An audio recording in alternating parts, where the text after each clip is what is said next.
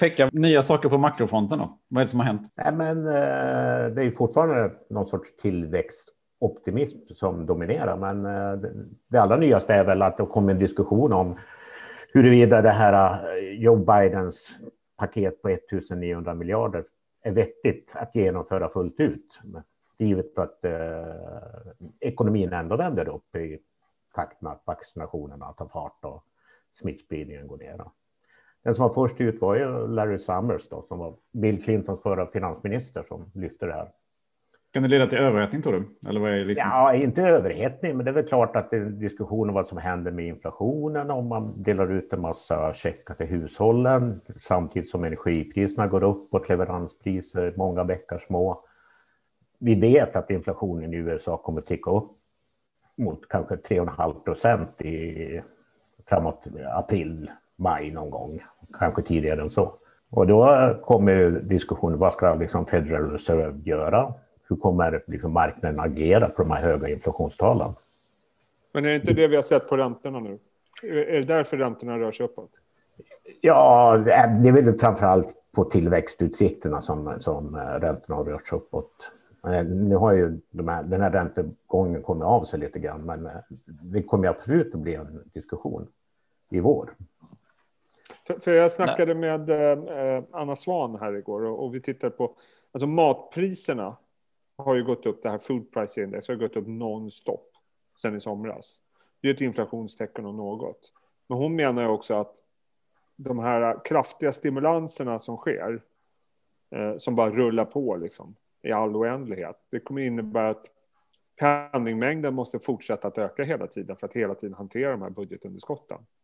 Att det, det är liksom den cykeln vi är inne i nu. Håller du med om det? Ja, och då ska man komma ihåg att, att eh, det betyder inte bara att Federal Reserve pumpar ut pengar, utan Nej. så att säga, staten pumpar Exakt. också ut pengar och det är mer en direkt eh, effekt på, på penningmängdstillväxt. Och ska man tro de här tyska ekonomerna då, så, så ska det ju definitivt leda till högre inflation ju längre vi, in vi kommer i den ekonomiska återhämtningen. Sen ska man ju komma ihåg en sak, det är ju att arbetslösheten fortfarande är så pass hög så att vi får inget tryck därifrån. Mm. Men en inflationsdiskussion lär det bli. Och eh, aktieanalytiker brukar ju eh, tjata hål i huvudet på oss makroanalytiker att eh, aktiemarknaden ska vara framåtblickande. Så det är någonting som ska, ganska tidigt ska börja märkas.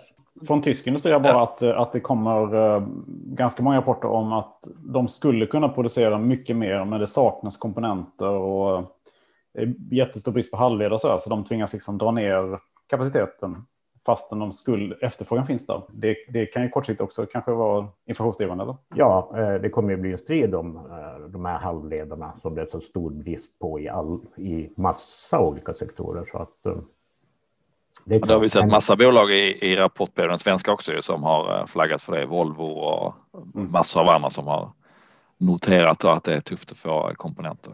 Men Pekka, får jag fråga dig när det gäller amerikanska långränta då som du, du sa att den har uh, pausat lite i uppgången, men nu ligger det väl på 1,15 ungefär tror jag, så det är fortfarande lågt. Men när tror du eller när, när brukar man bli rädd för att uh, aktieplacerare eller placerare väljer bort aktier till förmån för långräntor? Vid vilken nivå eh, kan man liksom se flödena börja lämna börsen?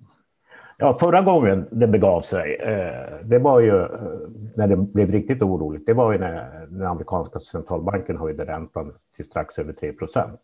Det är korta räntor, då. men det har ju mm. implikationer på. Nu skulle jag tro att den här, så här brytpunkten har sjunkit ytterligare något. Så att säga att när de börjar ticka upp runt 2,5 procent eller däröver, då kanske det blir dags att bli riktigt mm. orolig. Och när står den där då? Ja, vilken vecka, vilken vecka vi var. Gärna veckodag. Äh, men min gissning är väl att ska vi tro på tillväxtprognoserna och så där så, så kanske framåt eh, hösten någon gång. Och då är det ju väldigt intressant för att som du sa, börsen är framåtblickande. Det har vi inte sett minst under 2020.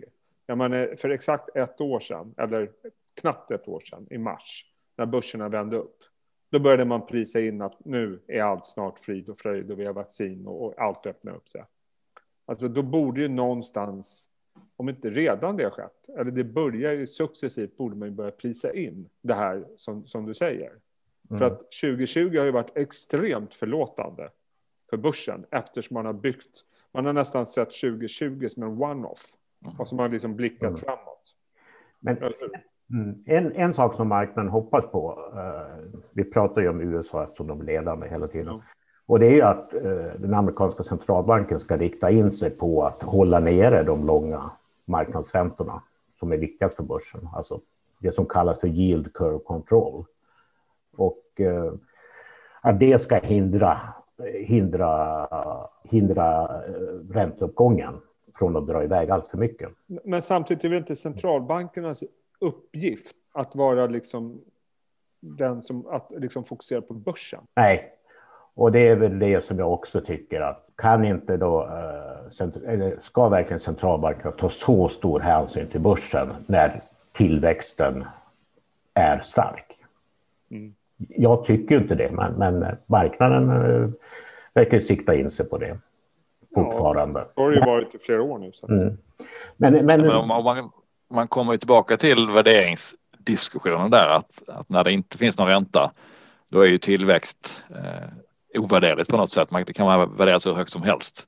Men när räntan är tillbaka och man har en diskonteringsfaktor när man ska räkna hem vinster så kanske kanske vi någon gång kommer tillbaka till ett läge där man eh, där det blir tufft att ha väldigt, väldigt höga multiplar och inte växa astronomisk takt. Eh, låt oss se, men det är många bolag som, som värderas väldigt högt och där man nästan har slutat titta på värderingen, man bara tittar på tillväxten. Det pratas ju det, nästan aldrig ju... värdering, tycker jag. Nej. Jag är ju gammal, eh, jag började på 90-talet, då var det enda man tittar på. Men, men det känns, du har helt rätt Martin, att det är ju den här räntemiljön och så vidare som gör att man tittar så mycket på tillväxten. Och jag undrar liksom, när kommer den när kommer vi börja diskutera värderingar? Jag kan inte säga vad värderingarna ska vara i en sån här miljö. Och det kan väl ingen annan heller göra, uppenbarligen, eftersom det finns mycket sjukt för högt värderade aktier, eh, säger jag. Eh, och jag säger inte att det inte kommer fortsätta vara högt värderat, det kommer det säkert vara. Men mm. någonstans måste vi ändå börja prata om rimligheter. Mm. Vad, man, vad man prisar in i vissa aktier. Jag tror man måste, man måste försöka göra en skillnad på de bolag som, som växer och får en hög värdering men som inte har en möjlighet att ta en, en världsmarknad och de bolag som är digitala och som faktiskt har helt andra marginaler och en helt annan möjlighet att på, på bara några år gå från lokal till global. Eh, de ska ju värderas högt även i en, även om räntorna är högre, medan den andra gruppen kanske har fått en för hög värdering bara för att de har åkt med på det här eh, tåget ja, där man slutar. Så är det och, och visst är det så. Sen, sen tror jag i och för sig även eh, digitaliseringstrenden måste ju någonstans också börja värderas. Alltså, vi kanske inte är där än, men alla branscher mognar ju någon gång. Så är det. Men, men, du och jag Martin, vi pratade idag tidigare om rapporter och pratade om Garo till exempel. Det är liksom ett fantastiskt bolag och de har hittat sin nisch där och det är strukturell tillväxt det pratas om och det är laddningsstationer och hela middevippen och jättebra lönsamhet och de har gjort fantastiskt bra. Men när man tittar på den organiska tillväxten i det bolaget senaste fyra kvartalen så är det 0, minus 3, 5 och 9 procent senast. Och det är P tal på, vad, vi, vad, vad kommer vi fram till, 50 plus. Nu, nu ja, någonstans där. Vi måste upp lite på den här rapporten, för det var en bra rapport. Det råder ingen tvekan om. Jag, jag vet inte, jag, jag, kanske inte fattar Garo, men, men är det en värdering de hade haft i en normal räntemiljö? Troligen inte. Nej, knappast. Eh, och, och det är det, det, som gör mig lite rädd då, om vi då ska få det här Pekka säger. Att mm. marknaden, nu ska jag säga, aktiemarknaden återigen bortser från räntemarknaden. Vilket man gjorde mm. under finanskrisen. Då man fullständigt ignorerade tills det smällde till. Men det, här, det blev väl en timingfråga. Vem, vem vill ställa sig på järnvägen framför det här värderingståget för ja, det är tidigt? Klart, det, det är ingen som vill göra det nu. Det är ju hellre att uh, ha fel tillsammans med massa andra än att ha fel själv. Mm. Man kan ju få rätt fast man vet att man har fel om man bara vet varför man har fel. Ja, det är bättre att, alltså som investerare är det bättre att dansa så länge musiken är där. Absolut. Så det är bara det, den här, även om det är hur övervärderat som helst. Liksom. Och, du har helt rätt. Det kommer säkert dansa på ett tag till. Jag säger inte att vi ska ha någon börskrasch och sånt där. Men någonstans, någon gång så kommer ju liksom marknaden eh, titta på andra saker. Det kommer att göra ont hos många småsparare framför allt. Men, men jag håller med. Det här kan ju fortsätta i sex månader, ett år, fem år. Jag har ingen aning. Mm. Det, är ju, det, är ju, det är ju inte normala värderingar på många håll. Vi kan ju undvika en börskrasch i, i princip hur länge som helst, så länge centralbankerna ja, Men, men, men eh, att det ska vara en fortsatt uppgång, det blir allt svårare att motivera en fortsatt uppgång. Även fast räntorna rör sig relativt lite uppåt, tror jag. Eh, det är så den här rivstarten som jag fått på 2021, den verkar vara lite prematur enligt mig. Då. Ja, och det som jag har sagt tidigare, det här larvet om sektorrotation som alla pratar om. Jag menar, sektorrotation då, vaccin kommer, nu ska man helt plötsligt ha value-aktier och man ska inte ha teknik. Sägs, det är liksom rent teoretiskt då. Men vad fan, cykliskt har ju gått upp non-stop sen i mars. Mm. Alltså, vad är det det ska rotera till? Alltså, det, det, enda, det enda jag har hittat som är lite billigare nu, det är ju de här stora livsmedelsproducenterna faktiskt. Uh, Unilever, Procter Gamble och uh, Nestlé. Liksom. Och, och jag, jag hade förstått, det finns värde i faktiskt. ja, och då hade jag liksom förstått, ja men nu är det sektorrotation mot sig fastigheter och bank, som mm. är två sektorer som fortfarande är på minus på ett mm. år. Operatörer är väl på minus också ett år. Men vad fan, ja, det är de, precis. Atlas Copco är väl på all time high, Sandvik är väl på all time high.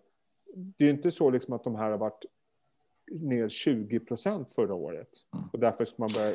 Det, det, det, jag, jag fattar liksom att de har klarat det bra, det är bra bolag i hela Middelvippen, mm. men sektorrotation blir lite larvigt när det ska börja på all time high-nivåer. Men testet kommer väl framåt om man, om man tittar på den här rapporten som vi nästan kan avsluta nu, för nu har alla de stora i princip kommit så, så ser det ut som att nästan 80 procent slår förväntningarna då. Så att mm vinst, vinstförväntningarna. Så på det sättet så har det varit rätt att veva upp börsen. Men stora testet kommer väl när, när det ska normaliseras och, man, om, och det visar sig vilka av de här kostnadsbesparingarna. För det är ju på, på kostnaderna man har slagit prognoserna, det är inte på att intäkterna har varit bra. Eh, hur mycket av de här kostnaderna kommer att studsa tillbaka så fort man släpper ut personalen igen på, på resor och annat och hur mycket är faktiskt strukturellt borta. Och, och är det det senare att man faktiskt har tagit bort många, eh, mycket kostnader det är klart, då har man ju strukturellt höjt lönsamheten med någon, någon eh, procentenhet kanske och, eh, och det är ju värt någonting. Ja, det blir att man kan, kan spara in på kontor och sånt där i framtiden om man skickar hem arbetskraften. Liksom. Men, men, det kommer nog ta lite längre tid, men, men, det är ju definitivt en strukturell möjlighet. Men, men jag håller med Martin om att det ska bli jätteintressant att se hur många kostnader som har försvunnit per automatik för att ingen i organisationen reser, det är inga mässor, det är inga konferenser, det är ju knappt för fasiken Ramlösa på kontoren behövs det liksom. Alltså, allt sånt där. Det är handsprit på kontoren. Liksom. det är handspriten. Nej, men det som kostnader har ju försvunnit. Mm. En, en, annan intressant reflektion liksom när det gäller liksom att kostnadsbesparingar har betytt så mycket, det är att det här är ju första kris där konkurserna faktiskt har minskat. Och det säger ju någonting om liksom hur mycket stöd man har fått. Ja. Och eh, zombieföretagen ja, lever och mår bra. Det är helt otroligt att liksom konkurserna går ner under, mm. under en sån här kris. Men ska man vara lite optimistisk skulle jag vilja säga att visst kommer det komma tillbaka mycket kostnader, men det är, det är också en del av de här eh, programmen, sparprogrammen som kördes igång i Q2 och Q3 förra året som, eh, som börjar ge effekt under 2021 eftersom det tar lång tid att, att säga upp folk i länder som Sverige, och Frankrike och Tyskland så att det kommer att kicka in besparingar under 2021 också. Eh, förutom det som mot, motvikten då att, att, att eh, kostnaderna går upp när folk börjar resa och så där igen. Så att eh, vad nettot blir här, det blir otroligt spännande att se och är inte mm. helt lätt att, för en utomstående att komma fram till. Så att där är det ju risk att risk eller möjlighet i kommande rapporter att analytikerna antingen dratt ut i tangentens riktning för mycket eller för lite. Mm. Ja, vi ska inte vara alldeles för pessimistiska nej, nej. som vi kanske har låtit. Men jag menar, det kommer det kommer vara väldigt mycket goda nyheter under liksom våren, eh, förutom då mm. inflationen. Då. Men, men jag menar tillväxt, eh, tillväxtsignalerna kommer vara positiva. Eh, vaccinationerna kommer att rullas ut, smittspridningen kommer att avta. Så visst, det finns ju potential för liksom för börsen, absolut. Såg ni att eh, den här TUI förresten var det är den mest ägda tyska aktien, alltså charterbolaget? Det är, är det fritidsresors äh, ägare? Ja, det är nästan 9000 äh, hos Avanza som äger den. Det är jätteintressant. Det, var jätte, det har liksom gått, det var en gång i höstas det började, så folk började köpa den då. Så det är en typisk bottenspektor. Liksom. Som man mm. ja, och, och, och de här småspannen, alltså det är inte, det är inte så att uh, massan har ju liksom ofta lite rätt, liksom. eller har ju rätt många gånger i alla fall. Det, mer, mm. mer, det är mer att kanske många följer med då i uppgången och sen följer med ner också så att säga. Men det kan ju vara en, ja, det kanske kan vara rätt. Ja, är de tillräckligt många och tillräckligt mycket pengar så får de ju rätt genom att de, oavsett, ja. mm. efterfrågan på aktierna. Mm. Som är ja, GameStop. Det blir väldigt intressant. Ja, som, som är väl en av de mest ägda amerikanska aktierna. Då var det Kalle. Ja, precis. Det är det. Det, är det. det har väl gått ner lite grann nu. Va? Aktien har ju tankat rätt rejält. Så att, uh... Ja, det har den. Men det är fortfarande då 20, nästan 27 000 som ligger kvar. Det var väl uppe på 30 någonting, 35 något. Mm. Och det var väl mm. även AMC va? Ja, precis. Mm. Fast den kan man ju tro att den, den skulle ju kunna vara värt någonting när världen öppnar upp igen. Jag menar, bio är ändå... Och det, och menar, och de plockar väl in, AMC plockar väl in pengar dessutom när, när aktien gick upp. De gjorde väl en uh, emission och tog in pengar så att de får ju faktiskt reell mm. nytta av den här håsen. Ja, alla som har suttit hemma och tittat på Netflix lär väl rusa till biograferna. Men, men var I alla fall lär jag göra det. Mm. Men var inte, hade inte biografer allt tuffare även innan pandemin? Jo, det hade man. Eller? Misstänker jag. har ingen det har, väl gått, det har väl i alla fall inte vuxit. Jag har liksom svårt kanske att se att det är en tillväxt, strukturell tillväxt framöver. Nej, det krävs, det krävs något nytt i så fall. Typ ja. så här lukt, något till ja, något annat i biosalongen. 4D, eller vad heter det? Mm. Om man, liksom... Men, ja, man, kan känna, det, man kan känna på skådespelarna i bio. Det skulle bli väldigt intressant att se liksom vad den här pandemin kommer innebära strukturellt på längre sikt. Jag tror man ska vara lite försiktig med att utvärdera vad som händer direkt efter liksom, eh, vi släpps ut igen. Mm. För, för, det kommer nog bli så här glädjeyttringar och människor, liksom, jag kan tänka mig att människor kommer gå på restaurang onormalt mycket och det kommer liksom vara fester och grejer. Men sen, det kommer att vaskas. Och... Ja, men det kommer liksom vara...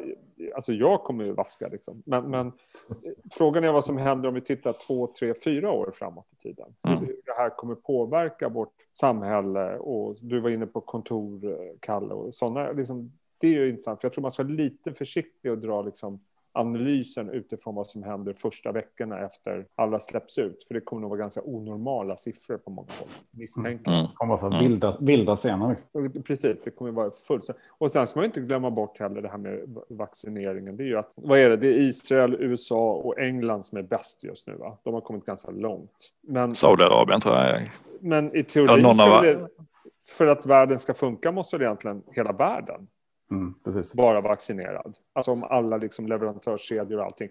Och, och, det kommer ju ta, det kommer inte vara klart 2021. Det är väl tre år till. Sju år skulle mm. ja, det var någon, någon precis. Någon, men, men för, för, det får man inte glömma heller. Att, ja, man säger mm. att rent teoretiskt USA skulle få 100 procent vaccinerade men ingen annan utanför USA. Mm. Ja, det är väl bra liksom för den inhemska handeln, men, men det påverkar ju så jag tror liksom det kommer påverka ganska länge det här, ganska många år på sätt och vis. Absolut, det kommer att prägla flera generationer. Mm. Så att, ja, äh, mm. Men det blir intressant att se vad som händer med det strukturella och resandet, affärsresandet till exempel. Det... det... kommer ju att gå ner under en ganska lång period tror jag. Mm. 2025 mm. trodde ju Lufthansa i bästa fall mm. att det kunde vara tillbaka på. Affärsresandet eller? Ja, precis. Och sen är det lite intressant också. Det finns ju sektorer och branscher och sånt där som har gått bra under pandemin. Jag tänker till exempel på svensk bostadsmarknad eller amerikansk bostadsmarknad. Vad händer med det när man öppnar upp? Liksom, kommer vi se en backlash där? Och, eh, än så länge så är ju liksom huvuddelen av prognoserna pekar emot att vi ska komma tillbaka till någon sorts normalläge. Men eh, det är, som sagt, jag efterlyser också liksom en, en, analys och en diskussion om de långsiktiga effekterna. Men, mm. Men det verkar ju som att både eh, bostäder och fritidshus har fortsatt booma så att man, man tänker sig kanske att man jobbar på distans mer och kan eh, vara beredd att lägga mer tid på större bostad och att ha ett fritidshus som man kan jobba på distans i. Och, och jag tror dessutom att eh, jag, menar, jag växte upp på 70-talet med liksom den gröna vågen och sånt där jag, jag, kan tänka mig att, kanske inte så mycket, men jag tror att det kan komma tillbaka till viss del. Jag, jag, jag då som är lägenhetsboende mitt i stan tycker ju, alltså det är ju tämligen värdelöst att bo i en stad under en pandemi. Du kan mm. inte promenera till jobbet, du kan liksom inte vara ute och, och ta del av utbudet i en stad på samma sätt, då är det ganska värdelöst. Jag sitter ju bara och längtar till landet hela tiden. Dessutom om man kan jobba hemifrån mer, så skulle inte jag bli förvånad om, om den trenden kommer fortsätta, att det kommer bli en strukturell trend under ganska lång tid. För det kommer ju vara en helt annan acceptans från arbetsgivare att, att personalen jobbar hemifrån eh, oftare. Och, och, och, då blir det intressant, för om det är någonting vi har pratat extremt mycket om fram till pandemin så är det urbaniseringen och vilka bolag som eh, liksom påverkas positivt av urbaniseringen. Nu är liksom globalt kanske urbaniseringen fortsätter, det, det, men det kanske inte blir i den takten som vi trodde för ett år sedan. Eh, det kanske är så att eh, det kommer göras investeringar utanför, att företag flyttar ut från storstäder och sådana grejer. Vad vet jag? Ja, i USA, USA är den trenden redan väldigt tydligt. Att det är mm. väldigt tryck på, på bostäder i förorter och så där, medan man flyttar ut från stadskärnorna. Och det är en eh, trend. Det kanske är det som händer här också, eh, gradvis. Och, och jag, tänkte på det, jag tänkte på det ni pratade om det här med att bostadsbristen har stigit så mycket. Det har ju varit liksom boom. Det är ju all time high i, i både på fritidshus och, eh, och vanliga fastigheter. Det kan ju vara samma effekt som vi pratar om företagens resultat. Liksom. Att folk sitter ju hemma och har sparat mycket pengar som helst. Och då har de mycket mer pengar också att lägga på boendet eller på nytt boende. Vilket de inte kommer ha sen när vi kommer tillbaka till ett normalläge. Liksom. För då kommer de att resa till Thailand och uh, mm. vaska den här champagnen på Stureplan. Liksom. Ja. Och, det men... talar för kanske att vi får lite mer dämpade bostadspriser när, när pandemin väl är över. Ja, men det kanske är fortfarande så att om priserna blir dämpade så kanske det relativt sett så kommer innerstadslägenheter dämpas mer än, ja. än fritidshus mm. och villor. Så kan det vara. Det kanske har varit så redan nu, det vet jag faktiskt inte. Men det känns ju inte som att det är något lågtryck på lägenhetsmarknaden. Det var väl upp 12-13 procent tror jag fritidshus va, senaste året. Så det är ju mm. väldigt mycket. Eh, och det är från en ganska hög nivå också. Ja, nej, som sagt, jag sitter bara och drömmer om att dra till landet. Liksom. Ja, det är fritt fram liksom. Ja, säg det till mina barn och min fru. Men, men, men nej, det tror jag, för det blir oerhört intressant att se analyser på strukturella förändringar. nu är det så otroligt mycket fokus på digitalisering, att det är den stora trenden. Och, men jag tror vi kommer se effekter på väldigt många håll. Det, finns ju en, en eh, tidiga signaler från Nya Zeeland som har kunnat öppna upp inom landet då ganska tidigt eftersom de har kunnat eh, kapsla in eh, covid-situationen tidigt och det man har sett där utan att ha gått i, läst den här rapporten i detalj så är ju att ja, visst, folk gick tillbaka till och gjorde det man ville eh, sen tidigare, men det var, det var inte som att den här uppbyggda efterfrågan tog igen allt det tidigare, utan det gick ganska mycket tillbaka till som det var innan, ganska snabbt efter det. Så att man kanske inte ska förvänta sig extrema förändringar i de allra flesta branscher. Sen affärsresande och eh, hotell och så där kanske kommer se väldigt annorlunda ut under några år, men annars kommer vi nog gå ja, jag, jag till oss själva jag tror generellt sett att vi ska vara väldigt försiktiga och dra några analyser av vad som kommer hända liksom sex månader efter vi släpps ut.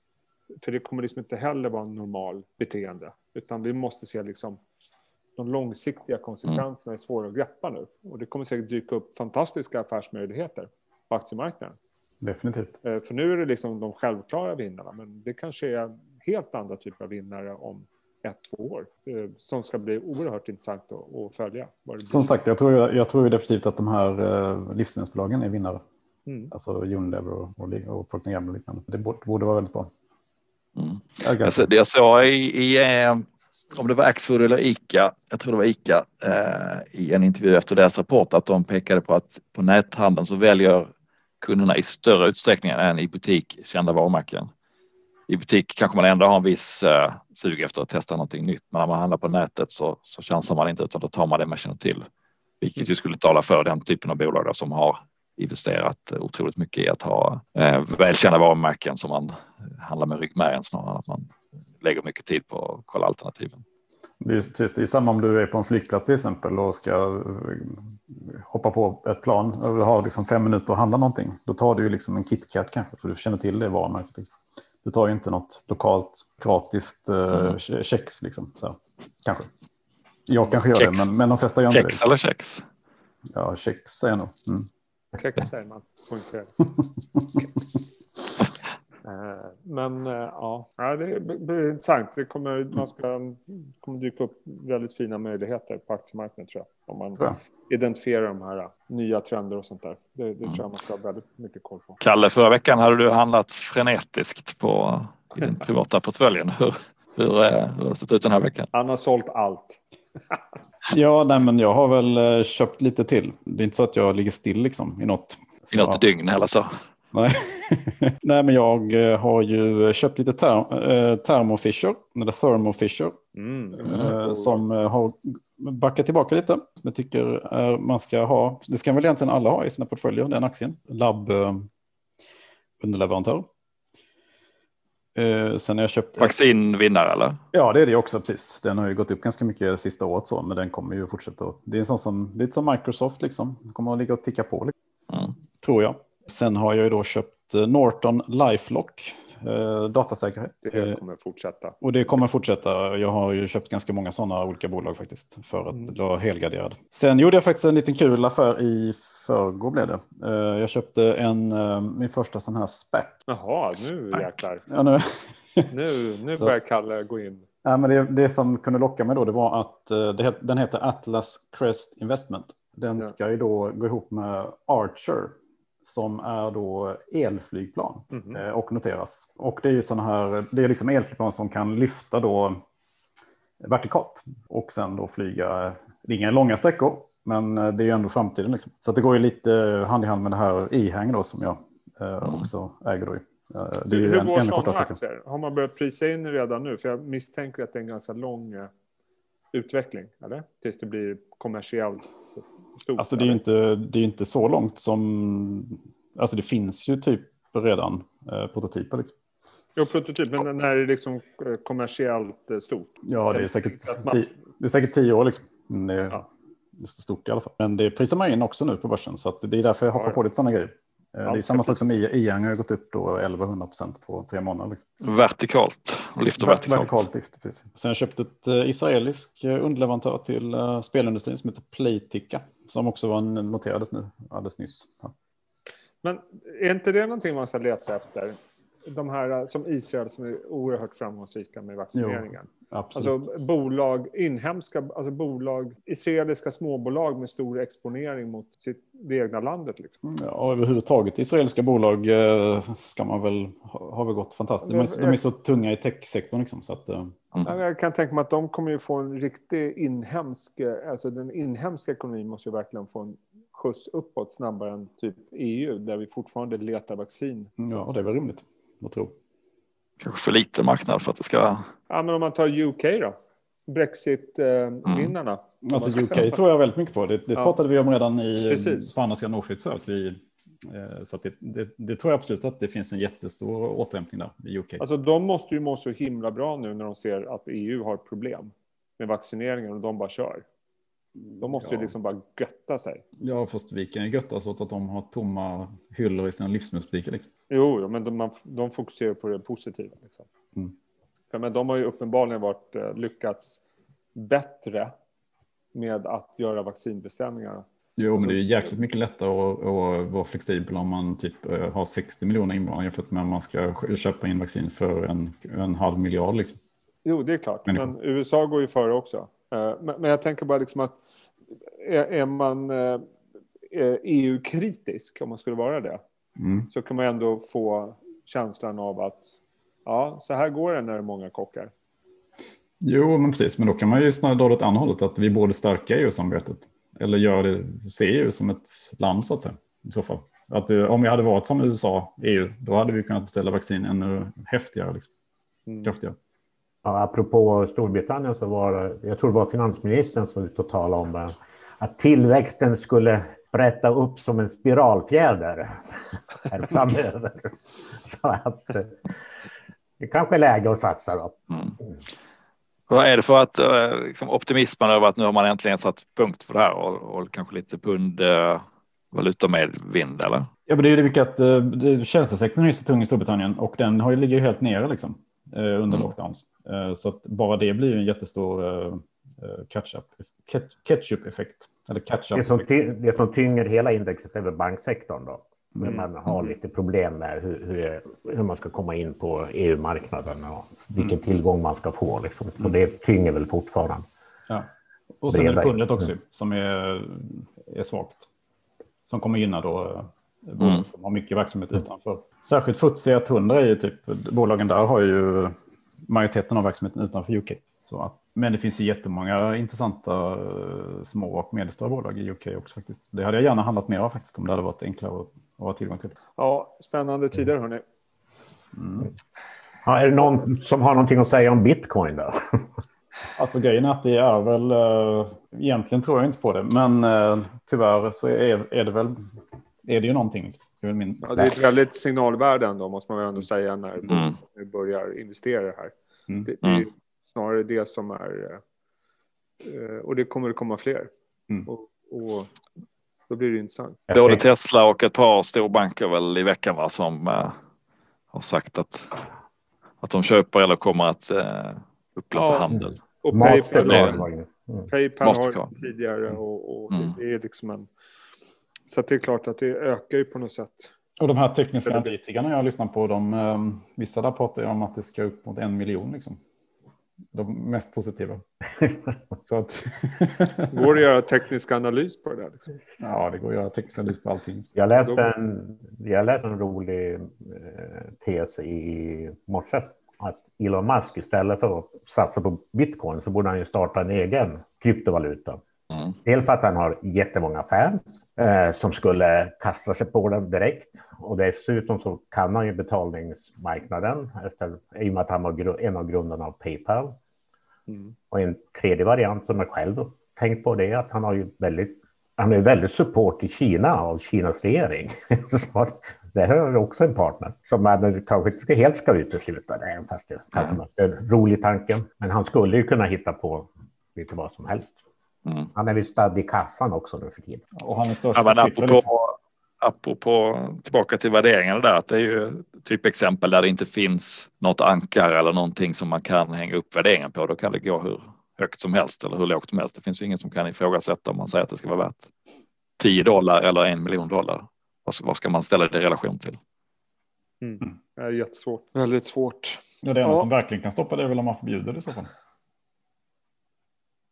Om länderna kommer överens om det.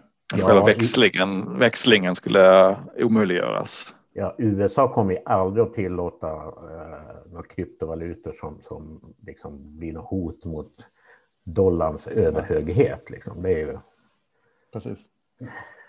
Så visst, ett sånt potentiellt hot finns väl på, på sikt. Men det, då talar vi om en betydligt större mognadsgrad när det gäller kryptovalutor. Men vi såg, vad som, vi såg vad som hände när, när, när Facebook kom med sin. Då var det ju regleringarna stod som spön i backen. Eller i alla fall de planerade regleringarna. Hur var det som, det hände ju någon gång att USA förbjöd guldinnehav också, för länge sedan. Att allt guld skulle tvångsinlösas. Eh, det var, före min, det var före min tid. Jo då. 1800-tal. Jag tänker något liknande liksom kan hända med bitcoin. Jag är så oerhört dåligt påläst på kryptovalutor. Nej, jag ska inte heller ens ge mig in ja. i den där. Du, nu kommer ju Coindesk också till eh, börsen va? Jag vet inte när dat om datorn är satt för IPO. Men uh, den är ju jätteintressant säkert om man... För, för då äger du, alltså det är marknadsplats för kryptovalutor. Om man handlar med dem. Så det är väl ett jättebra alternativ om man inte är intresserad av att äga valutorna själv då, utan som bara vill ha nytta av handeln med det. Det finns ju ETFer också i bitcoin, gör inte så man kan... Jo, absolut. Mm. Vi lämnar en neutral rekommendation på bitcoin då, eller? Just det. Eh, under övervak övervakning. Mm. ja. jag, jag måste känna att jag måste läsa på mycket, mycket mer där. Har vi något mer? Är det vill alla ta fredag? Det gör vi, tycker jag. Yes. Vi tar helg. Mm. Nya tag nästa vecka. Yes. Yes box. Trevlig helg. Trevlig helg. Trevlig helg på det. Hej. Hej.